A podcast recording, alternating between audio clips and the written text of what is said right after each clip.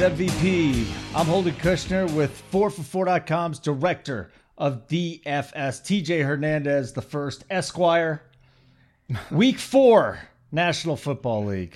Welcome to episode 137. TJ, thank you for playing some Beastie Boys. I appreciate it. Yeah, man. I told you I take requests from co-hosts only. Uh, so you got your fight for your right from Beastie Boys, Licensed to Ill, 1986. A lot of our listeners might not even have been born yet, uh, but if they saw the cover to this album, they might recognize it from a more recent album. Uh, Eminem basically did a uh, uh, homage to this uh, to this album with his Kamikaze album. You could find the intro song from here and from all of our DFS MVP podcasts on the DFS MVP Spotify playlist. Go to Spotify, search DFS MVP, or just look for it on my Twitter. I tweet it out every week along with the podcast. Before we get started this week, I just want to let you guys know Underdog Fantasy has real money weekly snake drafts. You draft a new team every week, no lineup setting, no waivers, no trades. Look up Underdog Fantasy in your app store or go, to underdogfantasy.com. Use the code 4 for 4 with your first deposit. That's the number 4, F O R, the number 4, with your first deposit so that Underdog knows that we sent you over there. Very good. And after you do that, come back, listen. Here we go. Unpause. Week four plays is what we got going on today. It's our core plays from TJ that we get every single week. We're comparing tight salaries in our game theory segment, which is, again, this is what everybody loves the game theory stuff. I love it at least. Um, and I think a lot of our listeners do too. So we'll talk about tighter salaries versus looser salaries and some early season trends under that umbrella. Uh, right now, make sure you sign up for DFS MVP, 25% off. Get access to our Discord channel with the subscription too. And if you're not in Discord channels, uh, you'll learn that basically you just have open communication with the whole staff and you ask them questions and they answer them. It's amazing, TJ. I really it's do pretty, love it. It's pretty fun, man. I mean, just the, the the dynamic environment compared to me just putting out podcasts and articles and not hearing anything back from uh, the users. I mean, we're in there Saturday night building lineups, talking shop. Uh, it got us on Aaron Jones uh, two weeks ago. It wasn't no secret that it was it, to be on uh, Russ or Lockett, but we decided as a group that the Russ Lockett DK double stack with Gallup over the other uh, Dallas receivers was the move. So I mean, we'll end our hot streak, but for now, the the Discord hot streak's uh, pretty damn hot. So I'll just get in now. Yeah. And that's, that's when we're going to come back next week. Damn, I don't know. If you're hot, ride the wave, man. For hey, we got our rate and review T-shirt giveaway too. I need new swag. I got to get on this with uh, with more here. Leave a five star review, and you'll automatically be entered to win. This week's winner is TJ. Why don't you announce the winner? Dylan Cassidy left us a real nice five star review on iTunes. So, Dylan Cassidy, hit me up on Twitter at TJ Hernandez. I'll get you the details on how to get some fresh four for four swag that Holden doesn't even have yet. Uh, and if you guys want to be entered into the contest, leave us a review after this pod. Not cool, TJ. Not cool at all. So we go through our core plays quarterback, running back, wide receiver, Yep. tight end, a little defense thrown in there too, as it's at a very important position. So let's do this. We'll get to the game theory and we'll start at quarterback. And if, uh, whatever, Josh Allen, TJ, just, just go. I mean, we have to do it, right? And it's not, I mean, he's doing it for us. He's uh, the second most efficient passer in the league behind Russell Wilson. Uh, he's accounted for the second most touchdowns in the league behind Russell Wilson. He is second in fantasy points across all positions behind Russell Wilson. The difference is you're getting Josh Allen at a little bit of a discount to Russell Wilson this week. Uh, I mean, and just outside of, of Allen and, and Wilson, who have been dominating, the, our top tier of, of quarterbacks is insane. And that's why we, we talked about early in the year before Lamar had a, a little mini dip in production that we don't need to pay all the way up for quarterback, whether it be Lamar a couple weeks ago or, or Russell Wilson now, uh, because we have six or seven quarterbacks that, especially if they're in a good matchup, they have crazy upside because of their passing ability, because of their offense, because of their rushing ability.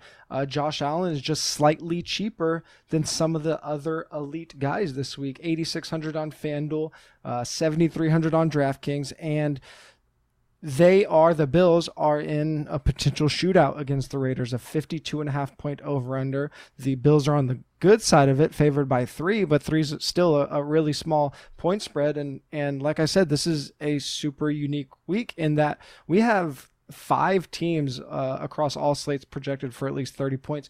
Going back to 2013, we've never had three uh, teams close with an implied point, to- more than three teams close with an implied point total uh, over 30. So, like this week, it, when you just look at it, first, my first glance for the week was like, oh my God, how are we going to project sal- uh, ownership? How are we going to figure out who to play? Everybody's in a huge blow up spot. But when you kind of step back, get back to the basics Where's the value at in terms of salary? Who's going to give you the highest floor? And where is GameScript going to benefit us? All of a lot of these teams that have huge um, uh, point totals this week, they can get game scripted out because they're really heavy favorites. Where Buffalo and Las Vegas, I almost said Oakland, sets up for a shootout, uh, and the other quarterbacks, uh, like the Dak Prescott's, are really subject to touchdown variance because they have running backs that are just involved as as they are. Whereas Josh Allen is that goal line back um, for the Bills. If we look at fantasy points allowed to the position, um, you're not going to see that the, the you're going to see that the Raiders are actually more of a run funnel defense. So at first glance, you're going to say, "Oh, I don't know if I want to play a quarterback against the Raiders."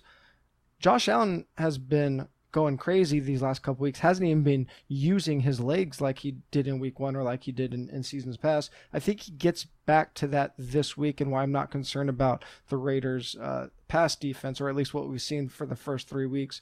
Uh, according to Sports Info Solutions, the Raiders they've been stacking boxes at the lowest rate in the league. If we go back to the beginning of 2019, Josh Allen against teams that don't stack the box or against non-stacked boxes, 40% of team rushes on average, averaging 6.8 yards per attempt. So I see Josh Allen. I think he's matchup proof at this point. This Bills offense, I think they're just going to uh, be a super efficient offense throughout the year through the air. But I think Allen gets back to like that 60, 70 yards on the ground that we are used to seeing. Let's move on to the next guy that people have been waiting to play for weeks now. Yep.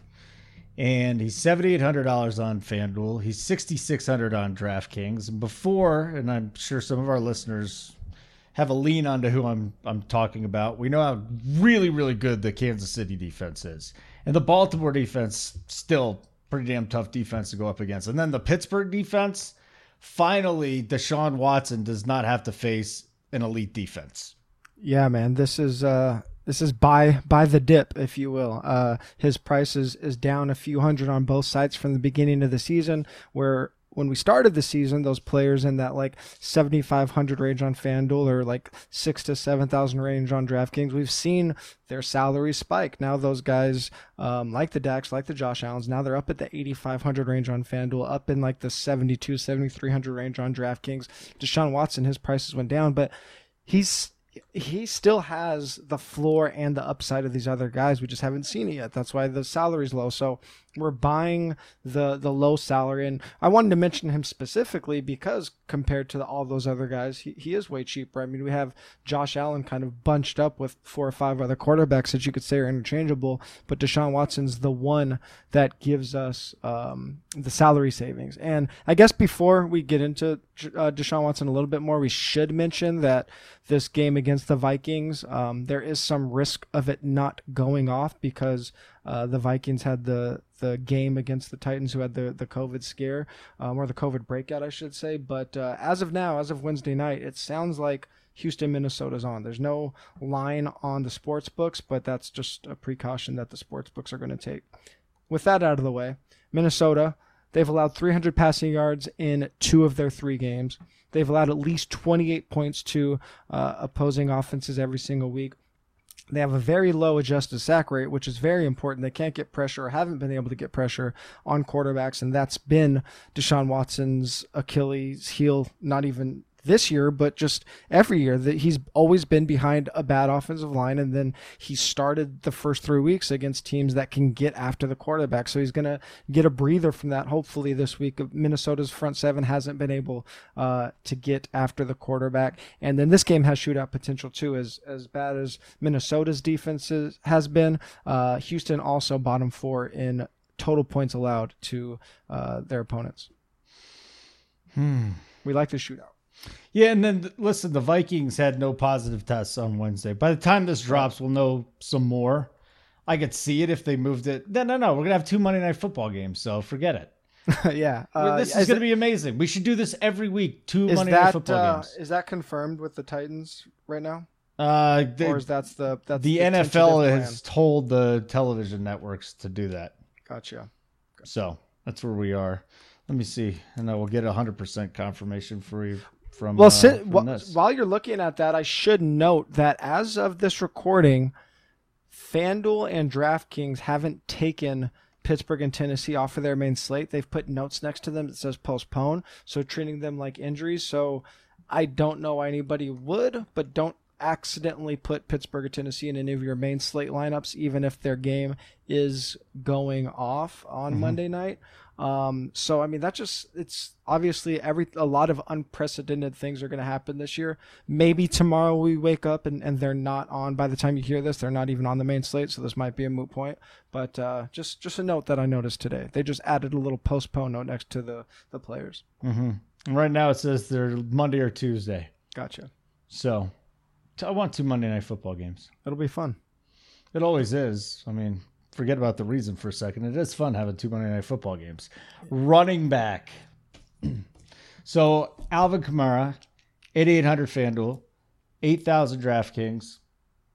He's going up against Detroit, which gives up a trillion. I think they're 30th in yards allowed on the ground. Yep. But you you know this. I'll let you. T- he is a wide receiver. He is for sure. What is he? Second in catches and fifth in yards. So he has been insane this season. Yeah, um, yeah. Second in receptions in the NFL and fifth in yards. I think he saw forty percent target share last week with um, with CMC and Saquon out with Zeke um, not I mean, Zeke's still getting the workload we expect, but just not uh, had a little. He's had a little bit of negative touchdown variance, and his his yardage totals haven't been way up there. Uh, and then Dalvin, we saw Dalvin start getting the workload the last couple weeks, but we've seen Mattison get worked in. Uh, Kamara's the pretty clear running back one by a wide margin right now. The Saints are four point favorites. They have one of those high implied totals we talked about, not above 30, but 29.25 uh, just about as, as high as you're going to find anywhere. I think the difference between them and, and the top projection team is, is one point. So still uh, in an offense that's going to be uh, hopefully scoring a lot of points. Like you mentioned, Detroit struggling against the run. You, you talked about how many yards they've allowed on the ground. When we adjust for strength of schedule, 25th uh, in schedule adjusted fantasy points allowed to uh, running backs, and, and it's a it's a bonus because not only do they struggle against running backs, but they're a run funnel they're eighth versus quarterback, 25th versus uh, running backs. And that schedule adjusted fantasy points allowed that I mentioned.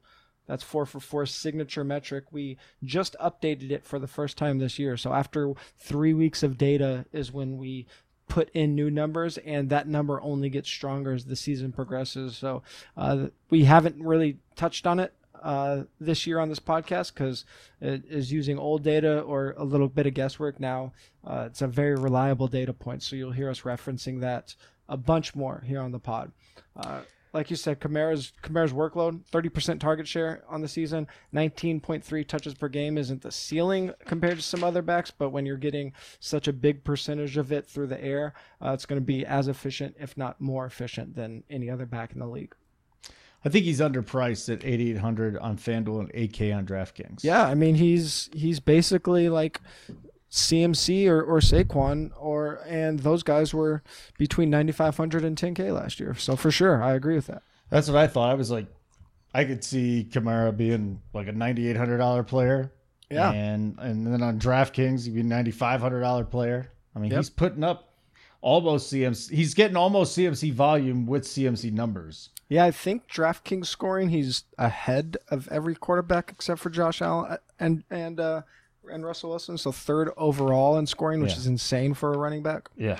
it's just, I mean, it's nice on FanDuel, but on DraftKings, it just takes you to the next level with all the work he's getting in a passing game. Absolutely. The other guy here, I did not have any Mike Davis last week. Did you have any Mike Davis last week? I did not have any Mike Davis. I had um Singletary and not Davis. I and, and Singletary had a nice game. I mean, he, Yeah. he he was very good in cash, but man, Mike Davis, sixty three hundred FanDuel, fifty seven hundred on DraftKings, taking on the Arizona Cardinals. So, Mike Davis, you think he's in for a big workload again? Yeah, I'm, I'm actually glad you mentioned Singletary because um, Zach Moss uh, practiced on Wednesday. So if you're building Thursday to Monday lineups, be careful. Don't uh, don't jam in Singletary there just yet. I would wait um, until full slate until main slate lineups. But Mike Davis, uh, you mentioned he's kind of one of the few guys this week that opens up salary. We don't have uh, a ton of options, but we have enough to to be pretty creative with lineups on both sites. Uh, I mean, Mike Davis saw a CMC workload last week. It was, um, I mean, maybe in, in terms of, of what CMC does, Mike Davis isn't going to match the talent, but he did not skip a beat in terms of the uh, the bell cow workload that he got. 48.8% of team touches, 91% of running back touches last week without CMC in there. Uh, if we look at season numbers, those would rank second in terms of team touches and first in terms of running back touches uh, of running backs through all three weeks. So elite workload and similar to Alvin Kamara, uh, that eight plus targets per game in consecutive games. Uh, eight targets in week two with CMC playing some of that game, and then last week as as the clear starter, nine targets. So we love that we're seeing that kind of workload uh, out of Mike Davis. And and one of the reasons, like you said, that I was not on Davis is just because there are other options. They have DJ Moore, they have Curtis Samuel who can play running back ish type snaps. Uh, so, I mean, it wasn't a sure thing last week that Mike Davis was going to do this, but now that we've seen, I think that's a pretty reliable data, data point when, when they put that much workload into their running back. Uh, you can be pretty confident in starting him, and we're getting a huge discount still uh, on his workload they are underdogs, but the the spread isn't so big that we have to be too concerned about uh, him only relying on his his passing upside. The spread's just three and a half in favor of Arizona. Arizona is uh, they're not a prohibitive defense. They kind of rank middle of the pack versus running backs, and this has shootout potential. Fifty two points there. So if uh, if it is close and it is high scoring, that means our running back is going to have at the very least some red zone opportunities and. Um, that's always a good thing, obviously. I think that total is going to go up as the week goes too. So it'll keep going up. And then I couldn't believe this. I had to check two sites. The Cardinals are allowing 11 receptions per game to running backs. Wow. Yeah. So That's just- uh, double yeah. down on Mike Davis on DraftKings. So I think, uh, I mean, five seven.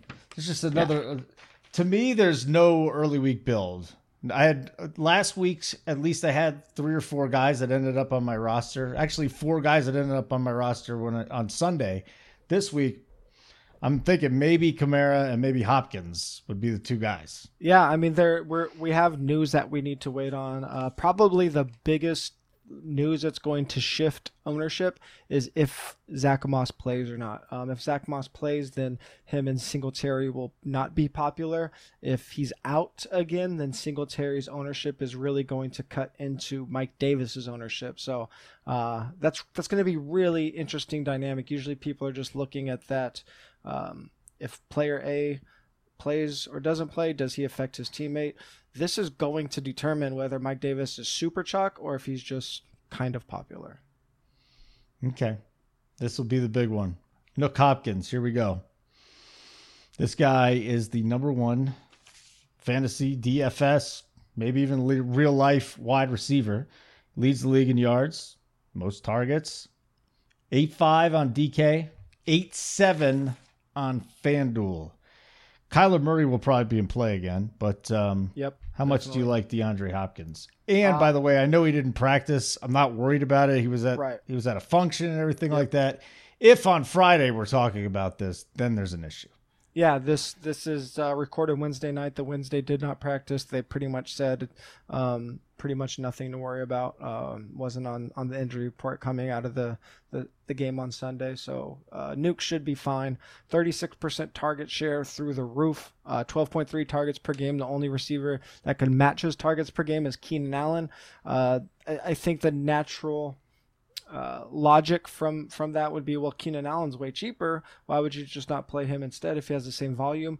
We got to be careful a little bit. Keenan Allen Keenan Allen's numbers are boosted by a 19 target game last week so obviously that's not going to be repeatable. Um, if he goes back down to I don't know eight targets or nine targets that's um, significantly less than 12 or 13 so that's why I think Nuke is the clear play and just in a better spot um, than than Keenan Allen with I mean he's looked good with Herbert, but I think we're the offense of Arizona is just going to have more upside uh, than the offense of the Chargers, which is why we have DeAndre Hopkins ranked as the top value on both sides. We have multiple cheap running back values uh, that allow for a high end receiver in cash. Um, I, th- I think it's a little more viable on FanDuel where pricing is uh, a little more wide open, and, and you're not going to have to sacrifice a top end running back if you want one.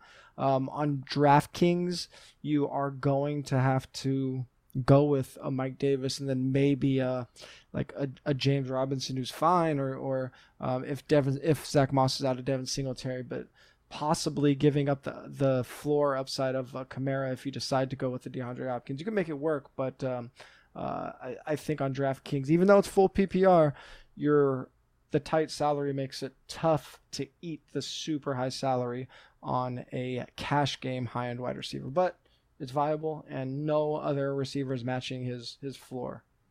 You're getting that bonus with him too, that hundred yard bonus for sure, for sure. So throw that in there. So um, I mean, and again the matchup, but I, I think even if it's a blow, if it is a blowout, and you're thinking maybe it's a little bit closer, I think even if it's a blowout, he's still going to get his.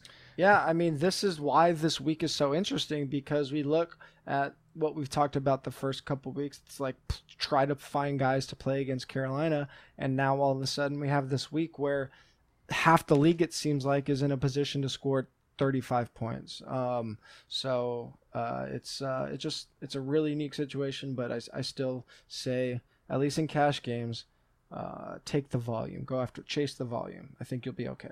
You'll be okay with the volume.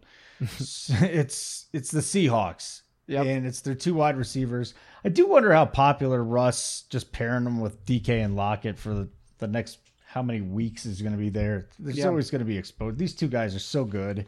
Their quarterback is so amazing. And it's so fun to to try and guess which one's gonna have the big week. Last week right. we were what we were on Lockett, right? Because the, he was in the slot. He had the nice matchup. This mm-hmm. week, I, I'm gonna be the DK Metcalf guy this week. That's yeah, especially on on Fanduel. But boy, this is a fun one here, and they've got a nice matchup. And you got the deep guy, and then you got the the slot guy that catches everything. Yeah, but I mean, shoot, Lockett could could still get down the field. I think You're his right. first, first, right. first touchdown was was 46 yards, and Russ can just drop it in there. I think. I mean, the reason I, I want to bring up uh, the Seahawks wide receivers as a duo is just because if you do go with the Josh Allen or, or Deshaun and Cash, I want to get exposure to to the Seahawks offense and uh, again another another offense in, in a blow up spot against the Dolphins. Huge favorites, huge team total. Uh, Russ, the most efficient passer in the league right now.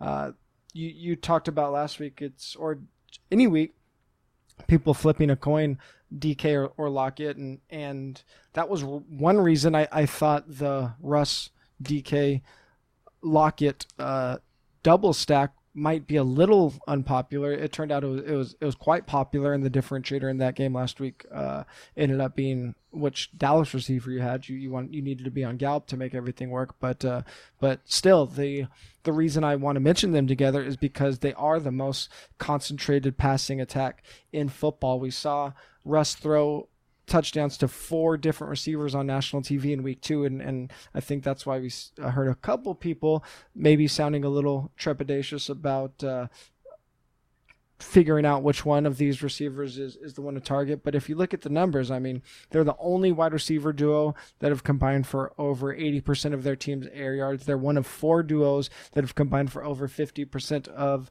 their targets. And uh, I, I am not one to hedge per se uh, in my cash games on on any side. I, I typically just roll out one lineup and hedge through my opponents or hedge by playing um, uh, different slates. And I'm even hesitant to use the word hedge because the, the hedging naturally takes care of itself through opponents and by playing different slates. But this this week does present an opportunity for a hedge if you end up with similar builds and, and are torn between the two wide receivers because we have kind of unique pricing between them, uh, between FanDuel and DraftKings. So on on uh, FanDuel, DK Metcalf is $600 cheaper, but on DraftKings, DK is only $200 cheaper. So uh, they're both top two values on FanDuel. Tyler Lockett's a much better value on, on DraftKings. So if you're playing cash on both sites, I would say play DK on FanDuel, play Lockett on DraftKings.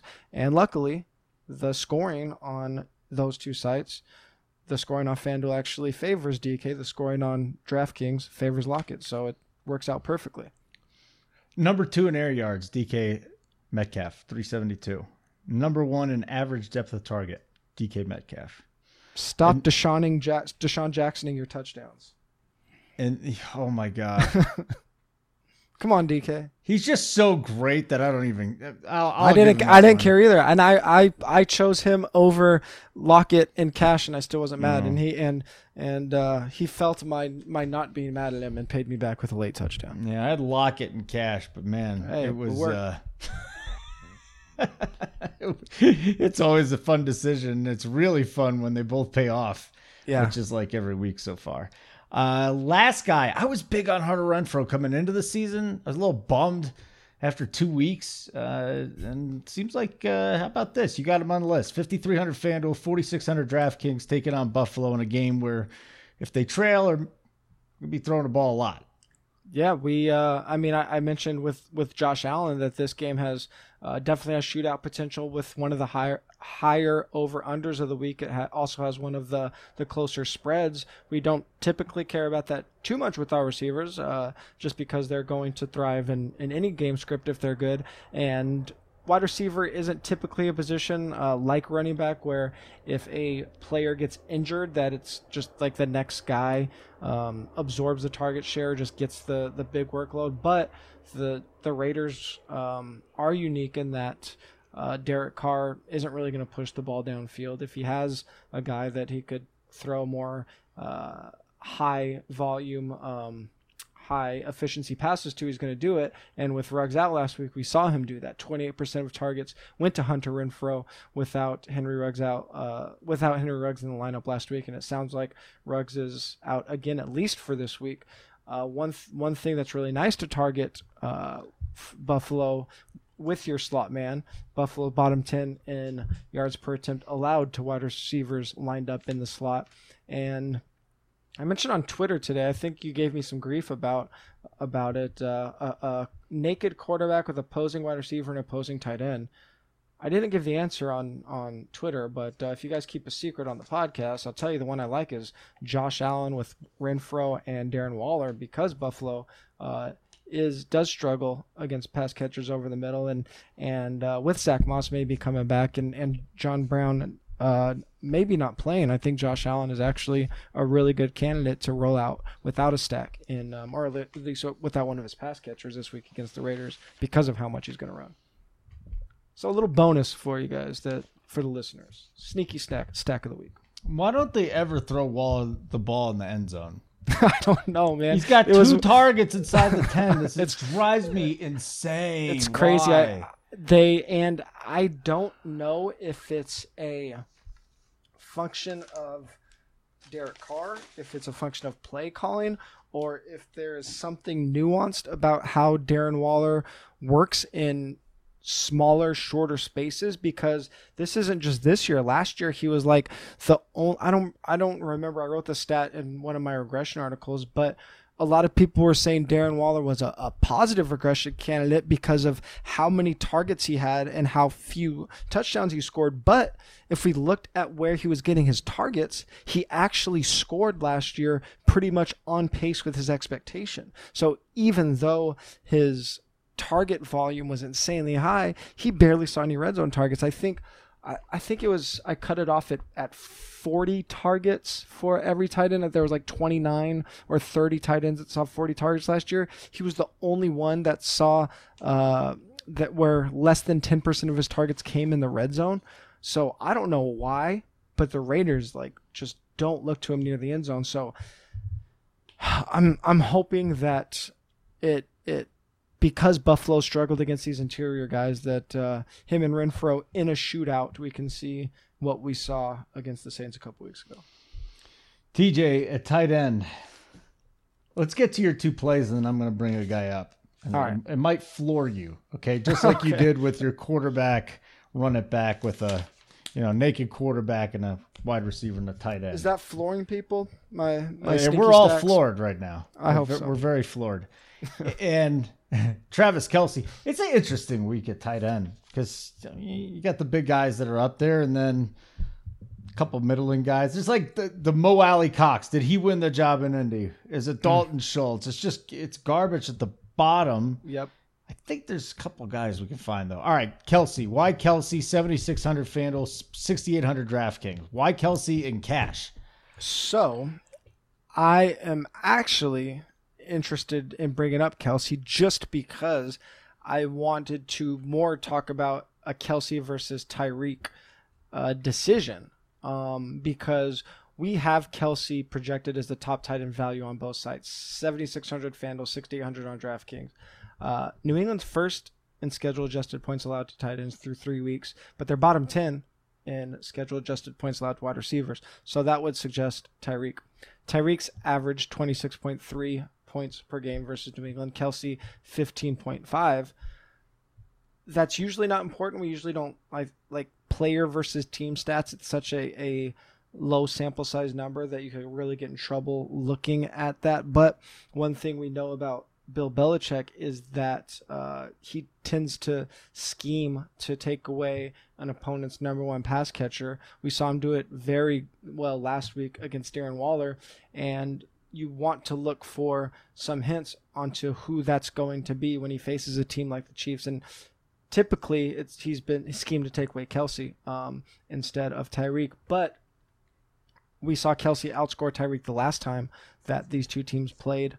Um, and the reason I think you probably give the nod to Kelce if you're trying to decide what Chief to play is because you have more high end wide receivers than you do high end tight ends. So if you play Kelce, it's going to be very difficult to find a tight end this week that's going to put up the production that he's going to. Whereas if you miss out on Tyreek, we have a ton of wide receivers with crazy upside this week that are either priced the same as him or priced lower than him.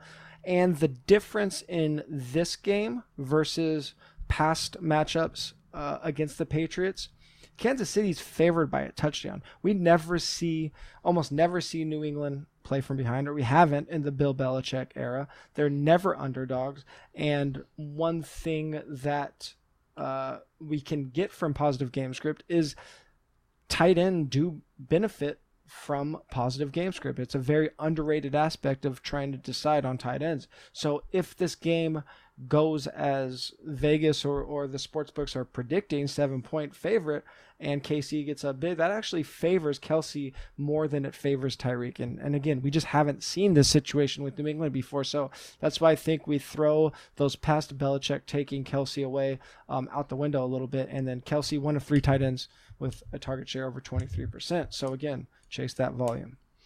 TJ Hockenson with the Lions, 5,400 FanDuel, 4,800 DK. If you were worried about him not getting as much work with Golladay back, you should think the opposite. Yeah, I I think there's a perception because Hockenson was a very hot um, late round tight end. He was kind of going as a fringe tight end one in, in redraft that people were targeting as a breakout. He scored in week one and got us excited, and then has kind of just had average games the last couple weeks.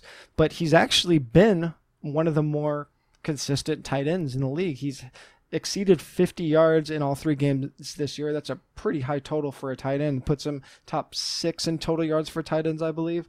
Um, he had a seat, like you mentioned, he had a season high in targets with Golladay back last week. Seven targets. You would think the opposite. You would think Golladay is going to hog the targets, and Golladay did come back and see 22% of the targets, see 35% of the air yards. But I mean, you could make the argument that Hockenson was clearly the best weapon in their offense without Golladay there. If you believe in, in Hockenson that much, like I do, um, and with Golladay back, it just puts more pressure on secondaries, on safeties to not zero in on Hockenson. Uh, and then the matchup. This is going to be the easiest matchup that Hockenson will see all year. New Orleans last in schedule adjusted fantasy points allowed to the position for, through the first three weeks. Most catches allowed, most yards allowed, most touchdowns allowed to tight ends. Uh, again, another high scoring game. We mentioned that with Kamara, super high over under. The Saints are favored by four, but that's not such a high point spread that you think Detroit is, is not going to hang in there. Uh, I, I, like this game as a shootout. I like Hockenson to benefit fit from the shootout. Also like Golladay here too.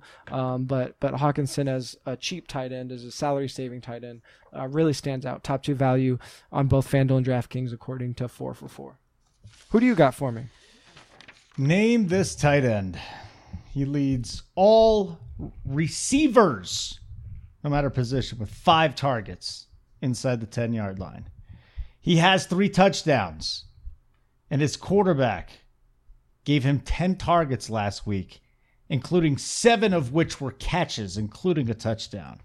Which cheap wide receiver that makes you want to puke is he? Why don't tight end? I, I should say. Why don't I know who has that many touchdowns? Um, does Jimmy Graham have? Three there you go, big boy. I knew you could do it. That's a hell of a pull by you.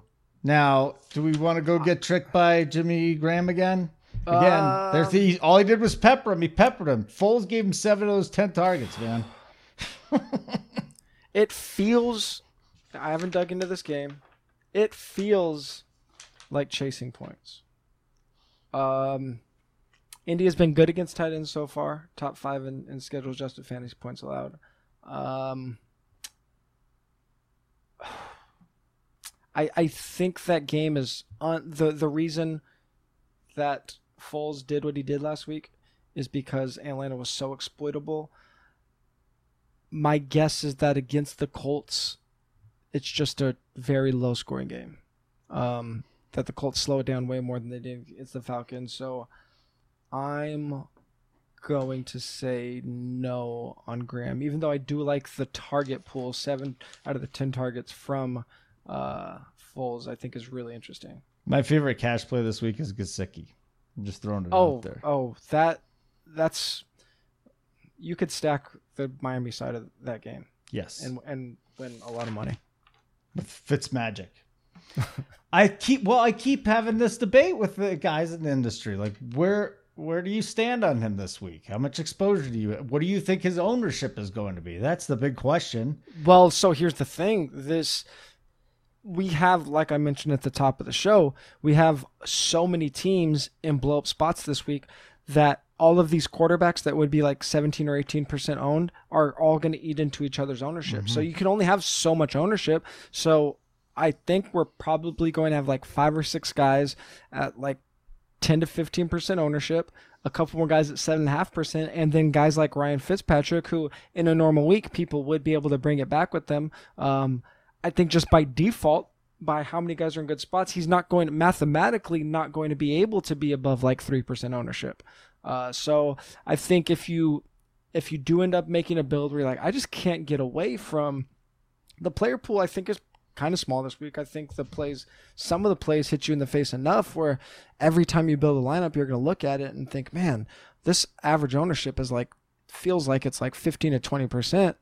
I say you just throw in a couple Fitz Magic, uh, either Parker or Gesicki lineups in there. Um, I think that's a really, really good contrarian spot this week.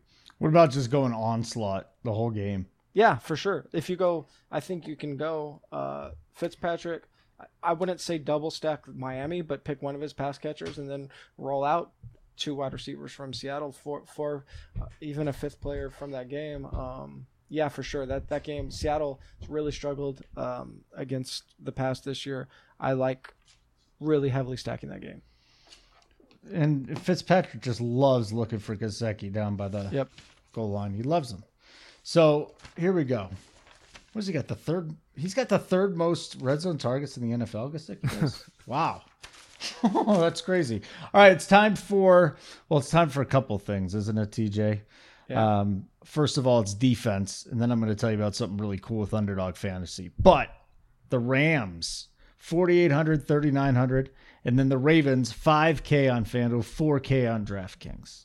Uh, just wanted to group them together because they stand out as the big favorites this week, both favored by 13 points. Um, both kind of similar situations in terms of scoring upside. Washington and New York both uh, near the bottom of the league in schedule adjusted points allowed to opposing defenses, both near the bottom of the league in adjusted sack rate allowed, both pretty high uh, neutral pass pass rates. Washington ranks way worse in adjusted sack rate allowed. New York way higher in uh, passing and, and, neutral rates. So we like teams that pass a lot because it creates more opportunity for fantasy points. But Rams and Ravens basically 1A, 1B in terms of uh, um, situation this week. All right, you got another one for us. The you're all over Houston this week. I am all over Houston. Thirty-seven hundred FanDuel, twenty-five hundred DraftKings. Uh, they're actually our top rated value on DraftKings. We do like the the true pump play on DraftKings. Uh, it's uh, with with DraftKings aggressively aggressively raising their floor of the other positions this this year. It's a it's a nice way to save salary. Um, Houston top ten in adjusted sack rate. We talk about their offensive line being uh, bad, while their defensive line is very good. Minnesota also has a bad offensive line, bottom ten in adjusted sack rate allowed one thing, even though we don't have a line on this game right now because they don't know for sure 100% if it's they're going to play, Minnesota had to stop things in the middle of their week. And if there's one thing we know about NFL coaches, NFL players, NFL teams, routine, routine, routine. If that routine gets broken up, all hell breaks loose. It sounds like like if they go on time, Minnesota had to miss a full day of their normal schedule, even though uh, and then and plus on a travel week, I mean, they could come out flat and disarray, just kind of all over the place. I think there's a chance. I don't even know what the line is. We can't even see it. I think Texans can win this one by double digits. Okay. Let's uh, get to our game theory here just one moment. But if you like fantasy football, which I know you do, you got to be playing Underdog Fantasy. It's my new favorite fantasy football app. The website and the app are super slick. They're the best experience out there. You can do snake drafts for real money every single week. So it's kind of fun. Very fun, as a matter of fact. You draft a new team every week, you get shot at these big prizes, and there's no lineup setting or waiver wires or bad trades with the deal. I mean, you don't have to deal with any of that stuff. The team that built the app is top notch, and the customer support is the best in the game. They're constantly updating and adding new features. Look up Underdog Fantasy on your app store or go to underdogfantasy.com to play today. And make your first deposit today use our code 4 for 4, the number 4, F O R, the number 4. 4 for 4. And after you do it, let them know that we sent you. Game theory today tight salaries that we've seen versus loose salaries that we've seen. Some early season trends. So, TJ, what trends have you been noticing so far with the tight and loose salaries this year?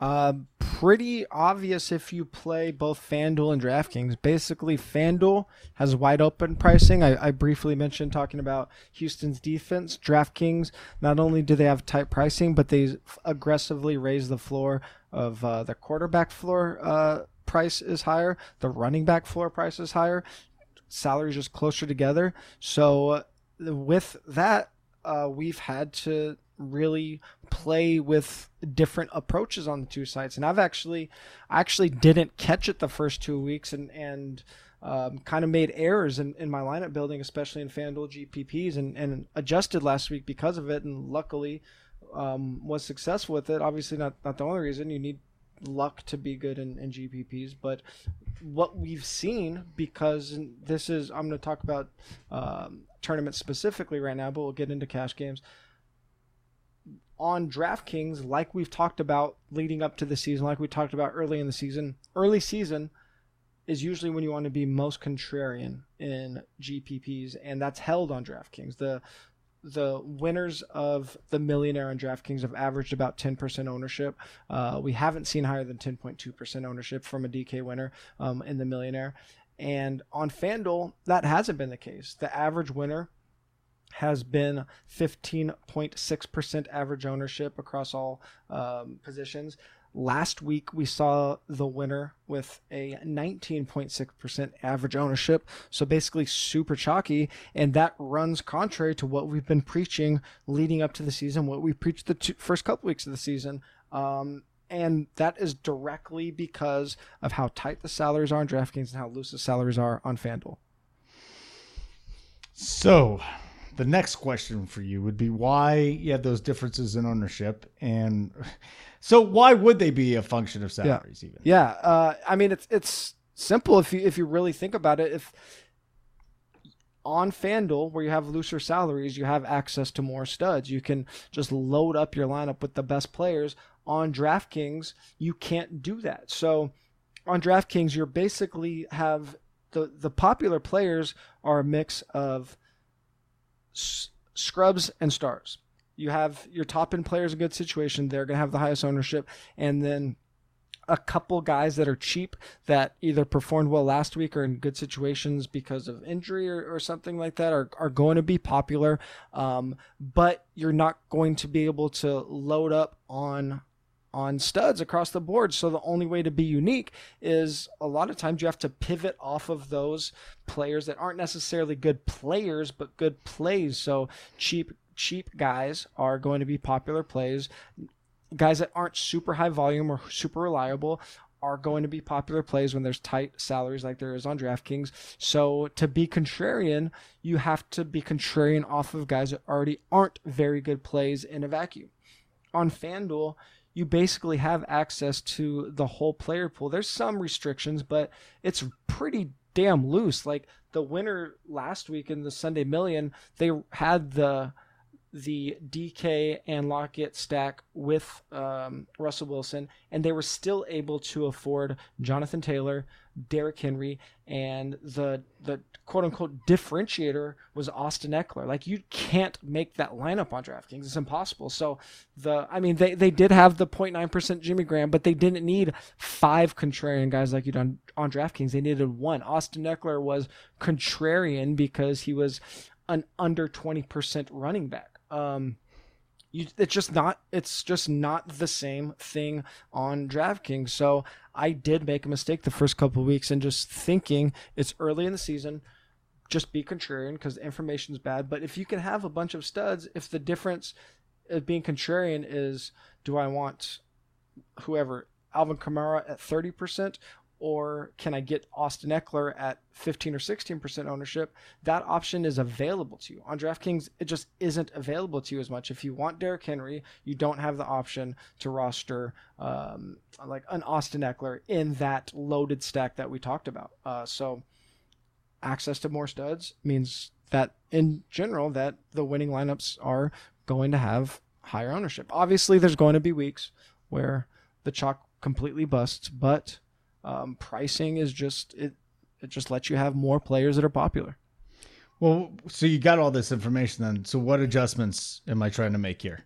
Yeah, I, th- I think the most obvious adjustment when we're looking at um, sites or games that have tight salaries or weeks that have tight salaries. Right now, we're comparing we're comparing sites. Um, so I, I would be careful in like just making this a blanket statement and saying do this on FanDuel, do this on DraftKings because there are weeks where it will flip. It are there are weeks where salaries will just be wide open on DraftKings for whatever reason. But the most obvious adjustment is in game selection. If we have tight salaries, we want to play more cash games and we can play a higher end of range of our money in play. So if you're someone that if you don't have a static bankroll approach and this is this is a little nuanced now if you're if you're new to DFS I would suggest you go whatever your your rule is if you play only 10% of your money every week I would say stick to that but if you have some experience and sometimes you play 10% sometimes you play 15% the higher uh, the the tighter the salaries, the closer you can play to that 15%, assuming you're doing it because you're playing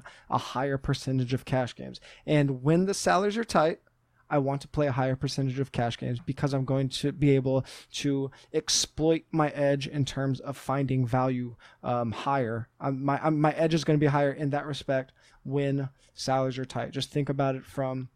Uh, uh, what you're doing during the week perspective. If you if you and I can't figure out how the hell to build a lineup Mhm. because salaries are tight, imagine what the average player is going through and what they're going to be throwing out there.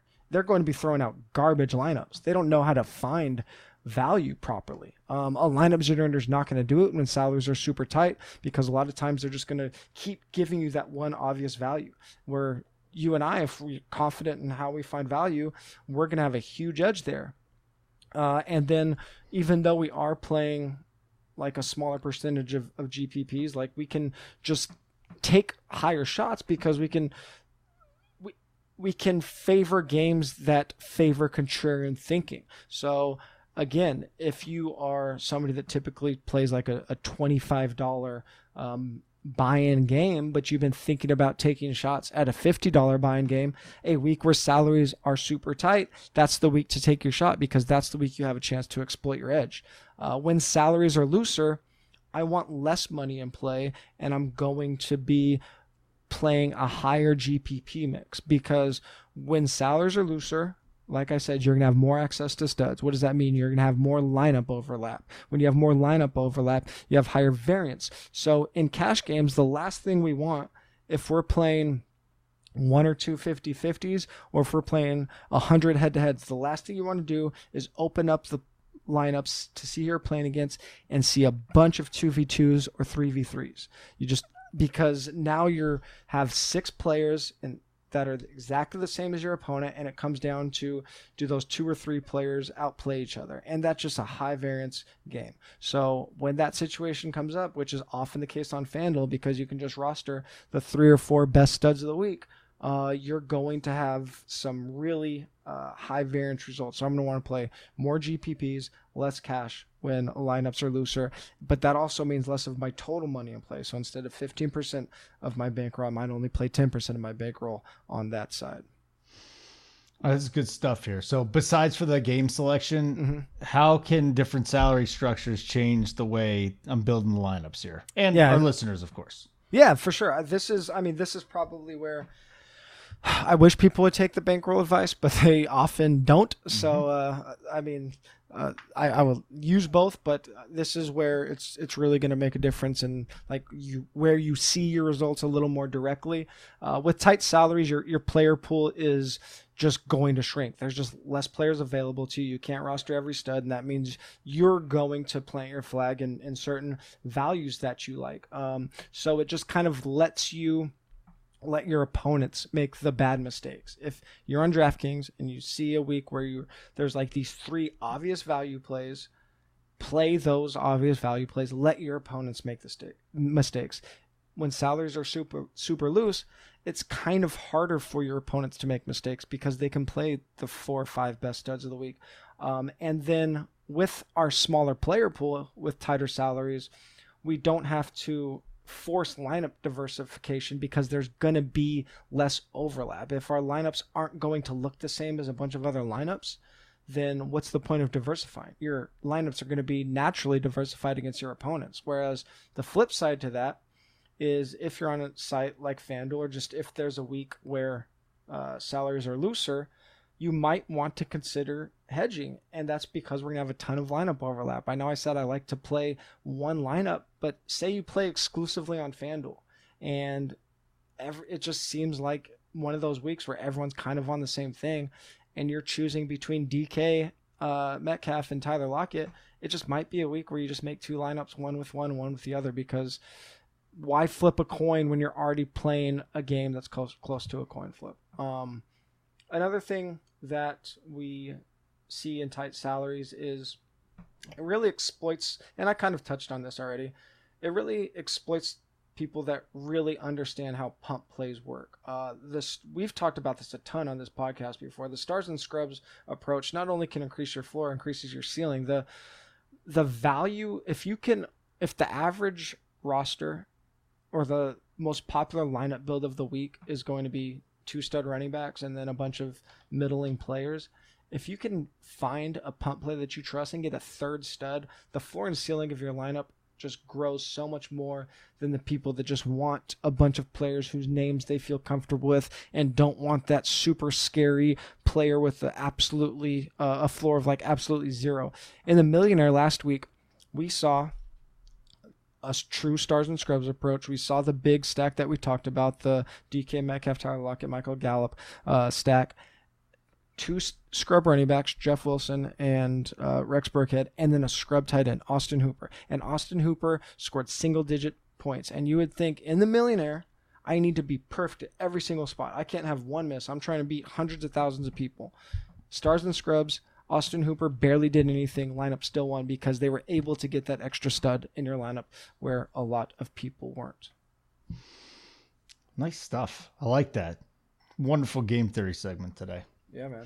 I, I it's one of my favorites just because I think it's one that um it's one where it's one of the rare cases where you don't see a consensus across the industry a lot of times. And I, I think it's probably just some natural bias. Even like some of the best players will see loose salary see how many studs they can get in and they just want to jack up their money and play because those lineups look sexier right? They look it looks really good when you have five studs in your lineup. But if you can do it a lot of other people can too all right, sign up right now, ladies and gentlemen, for giveaways. DFS MVP, 25% off. Um, use the code DFS MVP. Plus, rate and review. Don't forget to do it. It's very easy. All you got to do is just give five stars and tell us why you love us so much. Especially TJ. Like, why you love TJ. What about his voice? What about his personality? What about his avatar makes you so happy and want to listen to him? Just talk about Josh Allen. You don't have to talk about me. Just say Josh Allen. Even better. Give us five stars. Type Josh Allen. We know you listened. So do it right now, and you will make us happy men. All right, you want to say bye bye? Yeah, if you guys uh, like us that much and want to hear more of us, follow us on Twitter. You could find Holden at Holden Radio, myself at TJ Hernandez, of course, 4 for 4 at 4 for 4 Football. We'll talk to you guys next week noise. Oh, mommy, just jealous. It's the beach.